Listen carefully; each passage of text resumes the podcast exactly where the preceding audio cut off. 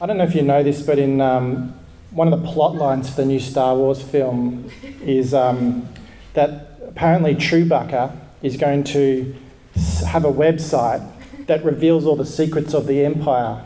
It's called Wookiee Leaks. eh, sorry, that was terrible. No one. People thought I was serious then. That was bad. You always know you're, in the, you're saying the joke for the wrong crowd when everyone thinks a funny thing is a serious thing. Um, it's actually 52 days until Star Wars starts, and I um, Ashley Walker is probably not here because he's at a big conference right now for computer games. He's probably the most excited in our church about that. Um, but, but I can remember sitting in the playground in grade two um, and we were talking about the fact that oh, I wonder if George Lucas will actually do another seventh film. And so all these years later, it's happened, but it's not George Lucas, which is probably a good thing. Um, it's quite amazing the power of a movie franchise and, and what it has over, over us. And it's amazing like why men in their 30s and 40s will weep at a, a movie like this. It's strange. But, um, you know, I think part of it is that we love the spaceships and we love, you know, the, the lightsabers and we love, you know, the, the narrative. Um, but there's also something I think about it that's quite deeply profound that we love, and that is that inside of inside of us, we just get excited about this idea of a person who will come and save the universe, a person who could um, defeat Darth Vader, a person who could really bring, um, you know, good to the universe. And that's kind of the theme that Star Wars explores, isn't it? Um, you might have had a similar reaction when you read about Aslan in the Narnia books. You know, um, there's a great quote, quote from the Narnia books Wrong will be right when Aslan comes in sight. At the sound of his roar, sorrows will be no more. You might have wept at that potentially. Or The Hobbit, when he goes to take the ring uh, uh, to the fires of Mount Doom. Um, I, I, I think um, there's, there's something in all these stories, and maybe if you're not into fantasy literature or movies, you get it from politics. So when you're watching, um, you know, the, the elections and you I remember when uh, in 2000 and I think eight or nine, I think it's eight, 2008, when um, the American election happened and Barack Obama won, and everyone thought he was going to be the great savior of America, and a million people gathered, you know. And for some of us, that that brings you this excitement in your gut. Um, the, the archetype of the hero, the one who rescues, who rises above mere mortals who restores hope, makes everything better. Hope was Barack Obama's whole campaign, wasn't it? Um, there's a yearning inside of us uh, that makes us think beyond the Jedi or the superhero, or for, for Leo, it's Batman, um, who thinks beyond the president or the prime minister of Australia. Um, a universal longing in our hearts for a saviour that's been in us since Adam and Eve. Last week we heard about the failed King Saul. And this week we hear about the great hero, King David. For, for, for, the Jews, King David was the Luke Skywalker for them. He was the Barack Obama. He was the great leader that brought them excitement and still do, still does to this day. And if you're familiar with 1 and 2 Samuel, if you've read it before, you might not know, you might know that this passage that we had, this long passage, um, uh, is actually one of the most important passages for Christians in the whole Old Testament. One of the most profound. And certainly for 1 and 2 Samuel, it's one of the central passages, probably the central passage.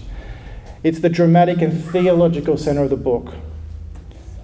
Uh, chapters 5 and 6 show the rise of David to new heights. He, he conquers Jerusalem and takes it over and gets the capital city back and brings the, the Ark of the Covenant into the Jerusalem and brings legitimacy. He builds a temple for himself a, um, a, palace for himself made of cedar and, and gets the stonemasons, and it's beautiful. And there's a great sense in which he's risen to the heights of um, kingliness. So, this is a great moment for him. But now, when we get to the seventh chapter of 2 Samuel, David gets to a point where he goes, he says to himself, I get to live in this great palace, in this great palace that's made of cedar, but I'm feeling uncomfortable because God is only living in a tent right? And so he feels like he needs to do something to, um, for God. He wants to serve God by building a temple. But also, there's more to it than this. David wants to take things further in his leadership. He'd seen King Saul and his dynasty fall, and he doesn't want that to happen to himself. So he, um, he, he wants to ensure that his dynasty will go on. And in the same way that a romantic couple who are, you know, sort of dating and want to make sure things are locked in, they get engaged and they put on an engagement ring, and then eventually they get married and they have the ceremony that locks in the relationship. Um, for, for a king in the ancient world, if you want to lock in your kind of your rule and your dynasty and God being on your side, what do you do? You build a temple. And so that's what David wants to do. Um, he wants to give God a permanent residence that will solidify his regime. Now, there's this interesting tension between having an ark and having a temple because the great thing about an ark for, uh, for people is that um, God can be mobile. You can carry it around and move, move about, and um, God is free there. But uh, with a temple, it's more permanent, but then it's locked in place in one location. There's this interesting tension that's built there as we lead into this chapter. David doesn't want God to go away like he went away with Saul. So, what's God's response? What's David's response? And there's also the prophet Nathan, let's not forget. So, let's get into this, this passage. And there's two words I want to want to frame it with. And the first word is humility, and the second um, word is grace. Let's think about this word humility.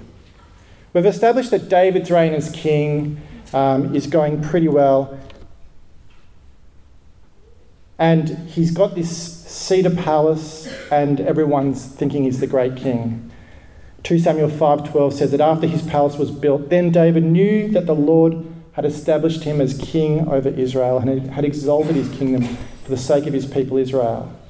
David then had a very real concern. He had He'd said to the prophet Nathan in 2 Samuel 7, verse 2, This is wonderful that I, I live in comfort and enjoy my reign from this beautiful house, but I'm starting to feel rather uncomfortable that God is living in a beaten up old tent, the Ark of the Covenant, which has been dragged around since the days of Moses. I want to build Yahweh a house, he says. David's desire is noble build God a temple. In fact, the idea had precedent. Mo- Moses had said in the book of Deuteronomy that the time will come when the people will be in the land and God will select a site where he will meet with his people, where there will be worship. The other nations built temples for their gods. Why shouldn't David? This is perfectly logical. And Nathan the prophet agrees with the proposal and says, This sounds like a good idea. Go and do it. What, a good, what good reason could be against this? It's in line with Scripture, it's in line with the success of the King of Israel, why wouldn't God want this to happen? It brings unity to the nation. So in verse 3, the prophet Nathan says to the king, King David, go ahead. But then God says, no. And suddenly we see the great victorious King David humbled. Why would God say no to the building of the temple? First of all, God says a few things. He says, I've never asked for a house before. Why, why would I start asking for one now? I don't want to live like a king when the people are suffering. I want to wait till their life is settled. But more importantly, God responds to Nathan and David by saying something along the lines of, you know, in every other religion, the people have to do something great for their gods, and then their gods will bless them. But with me, I'm different to every other God. You don't serve me and bless me, I serve you and bless you. This is not the religion of Yahweh, what David's suggesting. With Yahweh, divine blessing comes unconditionally. Eugene Peterson writes in his book, Leap Over a Wall, he writes this David was about to cross over a line from being full of God to being full of himself. And in another commentary, Eugene Peterson says, he develops this idea. He says, God's word to David through Nathan was essentially this You want to build me a house? Forget it. I'm building you a house. The kingdom I, that I'm shaping here is not what you do for me, but what I do through you. I'm doing the building here, not you. I'm not going to let you confuse things by launching a building operation on your own. If I let you fill Jerusalem with the sights and sounds of your building project carpenters, hammers, masons, chisels, teamsters, shouting. Before long, everyone will be caught up in what you're doing. and not attentive to what I'm doing. This is a kingdom that we are dealing with, and I am the king. I've gotten along without a so called house for a long time now. Where did you ever come up with the idea that I want or need a house? If there is any building to be done, I'm doing the building. I've been working with you since your shepherd days, building a kingdom, a place where salvation and justice and peace can be realized. That's why you're here, to give visibility and representation to what I'm doing, says God, not to call attention to what you're doing. We have just had one such failure in Saul, and we're not going to have another one in you. There will come a time, there will, when it is appropriate to build something like what you have in mind. Your son, in fact, will do it, but this is not the time. First, we have to get the concept of my sovereignty established in the people's imagination and practice. Your kingship, a witness to my kingship, not an obscuring of it. That is the house I'm building. Your kingship as witness and representation of my sovereignty. First things first. I love that big quote from Eugene Peterson. So the point is this God alone will decide how people will worship, it's nobody else. God will set the spiritual ad- agenda, nobody else. Does Noah think of the idea to build the ark? No, it's God's crazy idea. Does Moses get the idea to lead the Israelites out of slavery? No. A burning God appears as the burning bush and tells Moses to do it. Did David wake up one morning while being a shepherd boy and just decide to be the king? No, as God said to David, I took you from the pasture, from tending the flock, and appointing you ruler over my people Israel. If the temple is to be built, God will prescribe how, where, and who. Now, this presents a very clear practical application for you and me, I think. It's important for us not to think that serving God is a series of our personal achievements and projects. We mustn't come, out, come to God and say, I'm going to be the world's best worker for you, God. I'm so gifted, you need me. The church really can do with a great piano player. Peter Caroline's the guy. The church really could do with a, you know, a great project manager, and I'm going to be the one to organise the church and get it in ship and shape, ship shape. The danger for us at Merri Creek is that we can say to ourselves, the inner north of Melbourne, it's such a pagan area, deeply secular and postmodern and, and um, anti religious and anti God. But Merri Creek is full of all these amazing people, and we're going to take over the inner north. Because we're smart and we're interesting, and they're going to like us. You know, it does irritate me a little bit when I see churches who have vision statements that say something like, we're going to change the city.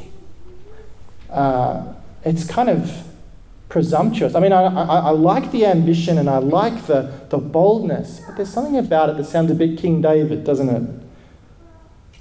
Pastors do it all the time. They think they're going to do God a favour by um, doing some kind of amazing project.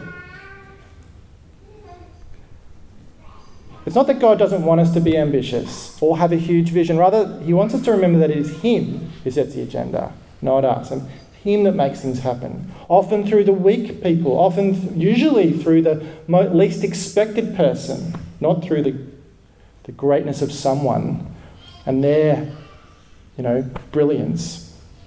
If we want to win the inner north over Jesus, we've got to have a humble approach. We've got to learn from David's mistake.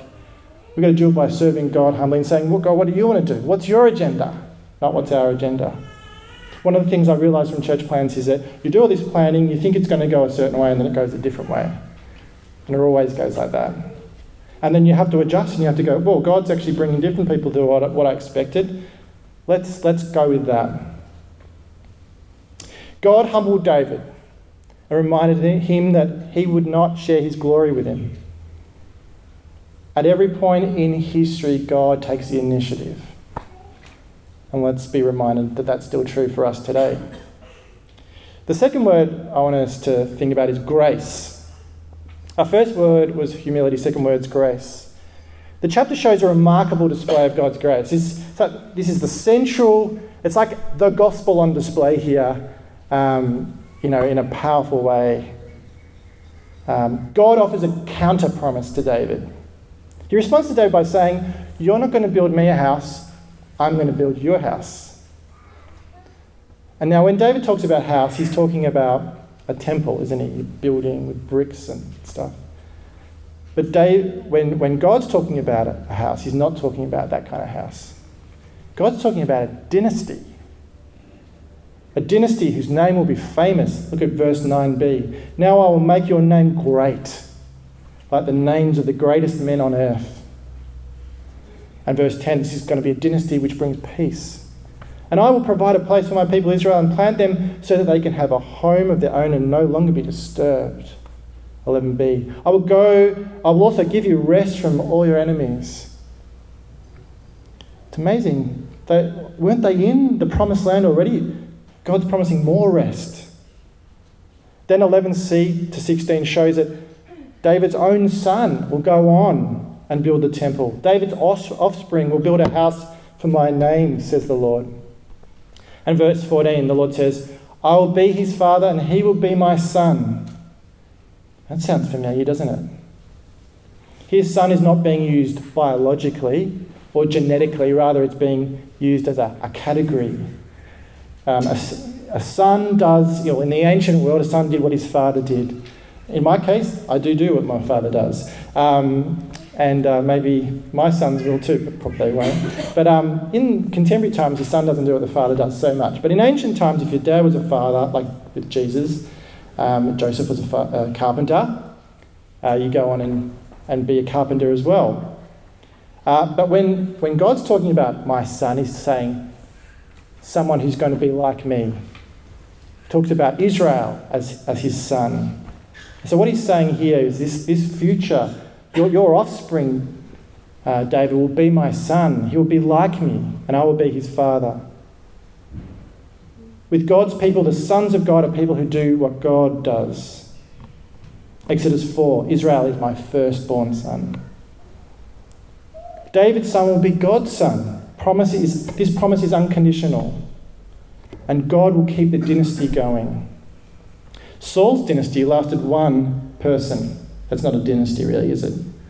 Ends in Saul, begins and ends in Saul. But with David, it will go on forever. What a house that God's going to build for David, much better than a silly old temple. But, but this, this, uh, these series of kings that follow after David, they won't even be under the same pressure as Saul. Saul fell apart because of his own sin. But God says to David here, even if they sin, I will keep this promise. Uh, verse 14, when he does wrong, I will punish him with a rod wielded by men, with floggings inflicted by human hands. But then he goes on to say, but then I'll bring him back to myself. This dynasty will not be based on the merit or the personal holiness of these kings, but on God's free gift of grace. Verse 15, but my love will never be taken away from him, as I took it away from Saul, whom I removed from before you. Your house and your kingdom will endure forever. Before me, your throne will be established forever. So there's only really two options here for, for God to keep his promise. Either one is that there is a series of kings that go after David that just keep going forever, or that there is a king that comes after David who rules forever. So you can understand why, um, you know, during the exiles, the exile, um, the Israelites were looking around saying, Where are these kings? What's, what's going on? We're keeping our list. We're keeping all the records of the descendants of David, but where is this king, kingly line that's going to rule forever? Uh, we're worried about this. God's promise to David. And then Jesus comes in the line of David, very God of very God. And we turn to the first sentence in the first book of the New Testament which opens with the line This is the genealogy of Jesus, the Messiah, the son of David, the son of Abraham. And we see beginning with Abraham through to David, through to Jesus, how in Jesus, God not only fulfilled his covenant he made with Abraham to be a blessing to all the nations, but the promise that he made to David to create a dynasty that will go on forever. That all comes true in Jesus. A dynasty that never ends. So you can see how 2 Samuel 7 is really central to the Christian faith. The baby born in the manger is the Davidic king. He overcame death, he overcame sin, he brought the peace that God promised. He's not just the son of David, he's the son of God. So, as the composer Handel writes in the, in the Hallelujah chorus, he shall reign forever and ever. Go and listen to that when you go home from church. And Psalm 96 says that, um, you know, it, it's this great image of the, the universe rejoicing um, in the presence of the Lord. And, and it says, um, The heavens will rejoice, the earth will be glad, the fields jubilant, and all the trees will sing for joy. And if the trees sing for joy, think about how much more we will sing for joy and dance. This points us to our practical response to God's gracious promise to build a house for David. First of all, we think about um, hope for the world. The text says that he is the eternal king. If Jesus was just a, a saviour, then a Christian faith would be a personal thing, just, just you and God. But he's a king. This is not just about getting your sins forgiven and going to heaven when you die. This is about the whole of the world. The world is going to be utterly restored. Kings bring peace and justice to the whole world. Also, there's a natural application to serve then in response to what God promises David. Because just as the king in the Son of David, the Son of God, comes to serve, so should we serve and follow and imitate our King. If Jesus is the King, we should also be obedient because you, you submit to the King. You can't just pick and choose the bits you want to submit to. You have to submit to Him with everything you have. You have to trust the King, just as God reminded David that he had everything under control and would cause history to happen in His own good timing. So too, we are to trust in Jesus the King, Jesus the Messiah, that His plans are good and true. We're to stop worrying about our future Worry reveals that we don't really trust in the King who has control over the universe. Hand everything over to Jesus. We're to have expectation. If he's the king, as opposed to some flawed king like Saul or even like David, you can expect that he's going to do some, some great things in your life. And doesn't mean that you should expect worldly riches. Rather, we should expect kingdom of God riches we should expect the blessing that the King Jesus brings. And so finally, we should expect joy. You might experience great joy watching Star Wars Episode 7, but you should experience a lot more joy meditating on, basking in the glory of King Jesus. Know that the joy that you experience of a, a Saviour hero is actually fulfilled in the true King Jesus, the real Saviour, Davidic King. As King David said in his prayer of response to the Lord, How great you are, sovereign Lord! There is no one like you, and there is no God but you, as we have heard with our own ears. Let's pray. Thank you, Lord, that you humbled King David and that you showed grace to him, and that in him that you made a great promise um, to establish a dynasty that will go on for eternity. We pray that we can know you, Lord Jesus, as our King, a great, um, true Davidic King, the Son of God. Pray that we can live in response to you obediently, servant heartedly, expecting with expectance and with joy. We pray as we continue to look at the kings in this series that we'll, we'll, we'll be continually open, um, have our hearts open to you and what you reveal in those kings that led up to you. Amen.